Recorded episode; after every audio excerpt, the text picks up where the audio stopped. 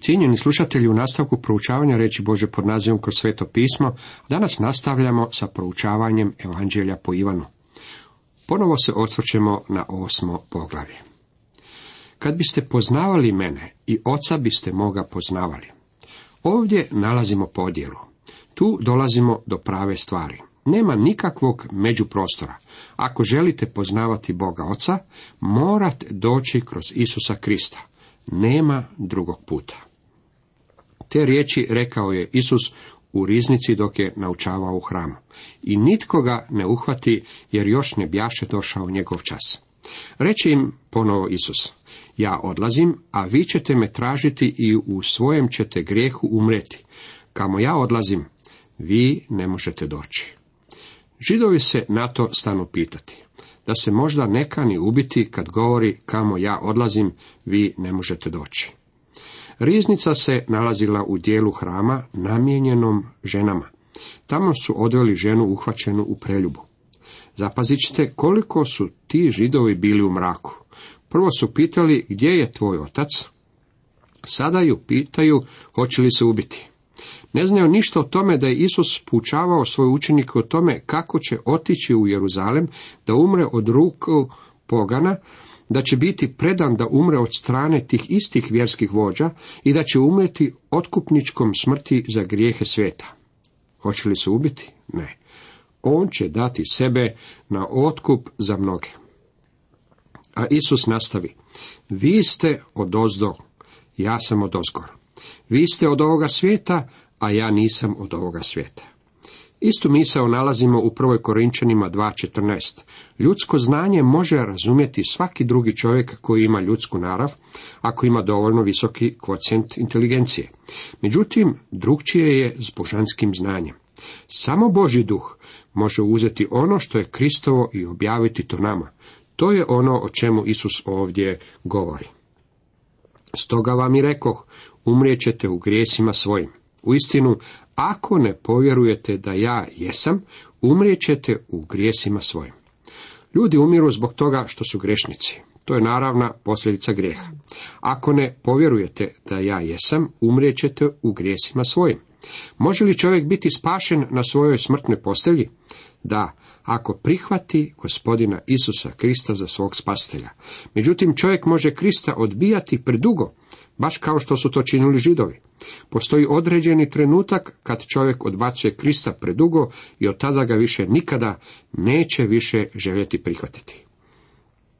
Na tomu oni rekoše, a tko si ti? Odvrati Isus, da što da vam s početka opet zborim. Ti Židovi nisu znali koje je Isusovo poslanje, njegov posao, a jednako tako nisu poznavali niti njega samog. Gdje je tvoj otac? Hoće li se ubiti? A tko si ti? Isus odgovara da je njegova izjava u svezi s njim samim uvijek ista. On stalno tvrdi da je Mesija, spasitelj svijeta. Mnogo toga imam o vama zboriti suditi, no onaj koji me posla istinit je i što sam čuo od njega, to ja zborim svijetu. Naš gospodin uvijek je bio ustrajan u tome da je ono što čini i govori ono što otac želi da on čini i govori. Tvrdio je da ga je poslao Bog otac i da je on samo činio ono što je Božja volja. Nikada se nije pozivao na svoj um ili svoj intelekt. To je primjer i za nas koji smo propovjednici. Božja riječ je to što bismo trebali širiti dalje, a ne poruke koje su proizvod našeg vlastitog uma. Ne shvatiše da im govorio o ocu. Nisu shvatili ništa. Oni su zemaljski, ne razumiju nebeske stvari. Isus im na to reče, kad uzdignete Sina čovječega, tada ćete upoznati da ja jesam i da sam od sebe ne činim ništa, nego da onako zborim kako me naučio otac. Kad Isus sebe naziva sinom čovječim, on se tada poziva na Danijela 7.13 i 14. redak. Sin čovječi se približi pradavnome da bi postao vladarem ovoga svemira. Tako je ovdje gospodin Isus govorio o svom raspeću, a također i o svom okrunjenju koje tek treba biti. Nakon Kristove smrti i uskrsnuća, mnogi od ovih vjerskih vođa su uzvjerovali. U knjizi Djela apostolskih nam je rečeno da su uzvjerovali mnogi svećenici. To je ono o čemu im Isus ovdje govori. Kasnije će spoznati da je on onaj za kojeg tvrdi da jest. Čovjek ne može znati tko je Krist dok ne zna što je učinio. Onaj koji me posla sa mnom je i ne ostavi me sama, jer ja uvijek činim što je njemu milo. Na te njegove riječi mnogi povjerovaše u njega. Jeste li ikada završili dan bez da ste pogledali unatrag i požalili što neke stvari niste učinili drukčije? Naš Gospodin nikada nije završio dan želeći da se žali za nečim. Uvijek je činio ono što je bilo po volji njegovom ocu. On je jasno rekao da je došao činiti očevu volju. Tada Isus progovori židovima koji mu povjerovaše: ako ostanete u mojoj riječi, u istinu moji ste učenici. Upoznat ćete istinu i istina će vas osloboditi. Samo vjera spašava. Međutim, vjera koja spašava nije sama. Ona će proizvesti nešto. Nakon što čovjek uzvjeruje u Gospodina Isusa Krista, poželjet će ostati u njegovoj riječi. Dokaz vjere je ostajanje u Spasitelja. Kao pastor crkve naučio sam čuvati se osoba koje su aktivne u crkvi, a nisu zainteresirane za proučavanje Božje riječi. Takvi ljudi su opasni za crkvu. Istina će vas osloboditi. Istina je da je Isus Krist spasitelj svijeta. On je istina. Prvo dolazimo k njemu kao svom spasitelju, zatim kako nastavljamo živjeti s njim, iskustveno upoznajemo da smo slobodni. Slobodni smo od kazne za grijeh. Ne trebamo ležati budni noćima brinući se kako ćemo ići u pakao. On od nas niti ne traži da živimo kršćanskim životima. On traži da mu vjerujemo i da mu dopustimo da on živi svoj život kroz nas. Kad se predamo njemu, tada smo uistinu slobodni. Odgovori mu: potomstvo smo Abrahamovo i nikome nikada nismo robovali. Kako to ti govoriš, postaćete slobodni? Lagali su kad su to rekli. Bili su u ropstvu u Egiptu i Babilonu, a kad su izrekli te riječi, nad njima je bila čelična čizma Rima. Kakvo je to bilo lažno predstavljanje činjenice? Odgovori im Isus: zaista, zaista kažem vam, tko god čini grijeh, rob je grijeha. Rob ne ostaje u kući zauvijek, a sin ostaje zauvijek. Ako vas dakle sin oslobodi, zbilja ćete biti slobodni. Znam, potomstvo ste Abrahamovo, a ipak tražite da me ubijete, jer moja riječ nema mjesta u vama. Ja govorim što vidjeh kod oca, a vi činite što čuste od svog oca. Nisu bili slobodni u tjelesnom smislu, a nisu bili slobodni niti u duhovnom smislu. Tvrdili su da su Abrahamovo potomstvo, pa ipak su žudili za tim da ubiju Isusa. Tko god čini grijeh, rob je grijeha, je u sadašnjem vremenu. Ako nastavite živjeti grešnim životom, tada ste sluga grijeha. Ja se pitam, proživi li itko od nas i jedan dan bez da sagriješi? Međutim, Božje dijete svakog dana dolazi ocu i ispovijeda svoje grijehe. Đavolje dijete to nikada neće učiniti. To je misao koju nalazimo u Rimljanima 6. poglavlju 16. retku. Ne znate li, ako se komu predate za robove na poslušnost, robovi ste onoga koga slušate. Isus sada postaje vrlo otvoren. Sluga može doći k vama i raditi za vas tijekom dana, međutim kad dođe noć, on uzima svoj šešir i odlazi kući. Ulazi sin, odlaže svoj šešir u kut i odmara se, jer je on sin. Gospodin je rekao svim vođama da oni u stvari nisu Božja djeca. U to su vrijeme bili u hramu, međutim ondje neće ostajati još dugo. 70. godine Tit Rimski je došao sa svojom vojskom i sve ih prodao u ropstvo. Zatrubila je sirena za prestanak rada i sluge su otišle iz kuće. Sin nas čini uistinu slobodnima. Ne trebamo biti sluge grijeha. Mnogi kršćani prihvaćaju poraz i neuspjeh kao normalni kršćanski život. Bog nikada nije naumio da mi živimo na takav način. On ima naum da mi živimo za njega po sili Svetog Duha.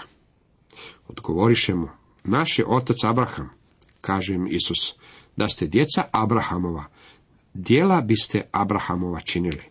A eto, tražite da ubijete mene, mene koji sam vam govorio istinu, što sam je od Boga čuo. Tako što Abraham nije učinio. Vi činite djela oca svojega. Rekoše mu, mi se nismo rodili iz preljuba, jedan nam je otac, Bog. Reče im Isus, kad bi Bog bio vaš otac, ljubili biste mene, jer sam ja od Boga izišao i došao. Nisam sam od sebe došao, nego on me posla. Zašto moje besjede ne razumijete?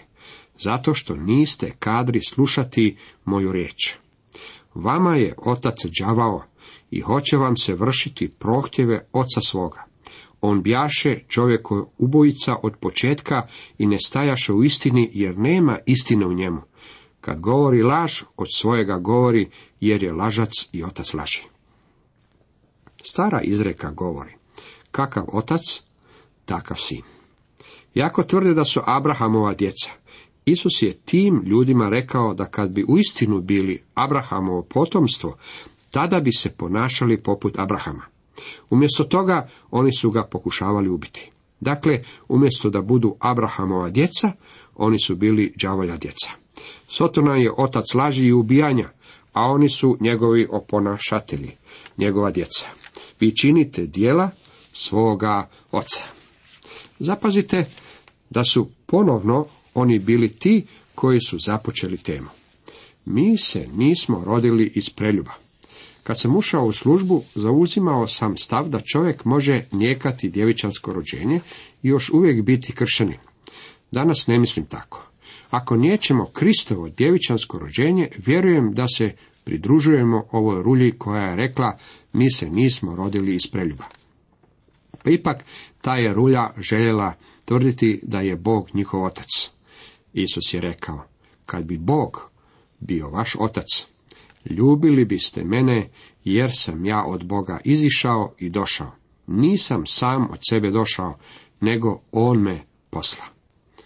Kako mi znamo da je Bog naš otac? Ivan nam u svojoj poslanici daje odgovor na to pitanje. U 1. Ivanovoj 5.1 čitamo. Tko god vjeruje, Isus je Krist, od Boga je rođen. I tko god ljubi roditelja, ljubi i rođenoga. Ti su Židovi smatrali da su Božja djeca, a u stvari su bili đavolja djeca. Istu misao nalazimo i danas. Ta doktrina o Božjem sveopćem očinstvu i o sveopćem bratstvu ljudi dovela nas je u mnoštvo nevolja. Ona je oblikovala filozofiju i razmišljanje našeg naroda. Mi sjedamo za konferencijski stol sa đavoljom djecom i nazivamo ih Božjom djecom.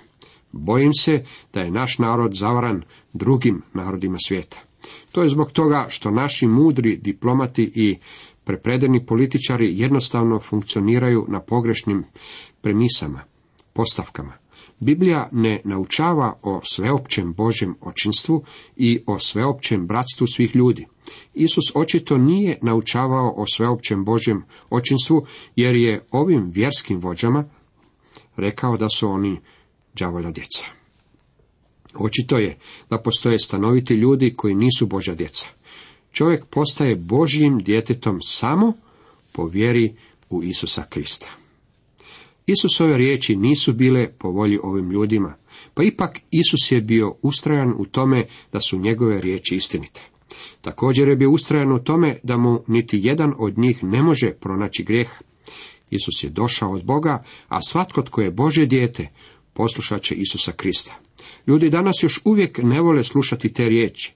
Ljudi vole misliti kako smo svi predivni, ljubka braća jedni drugima i govore o ljubavi, ljubavi i ljubavi.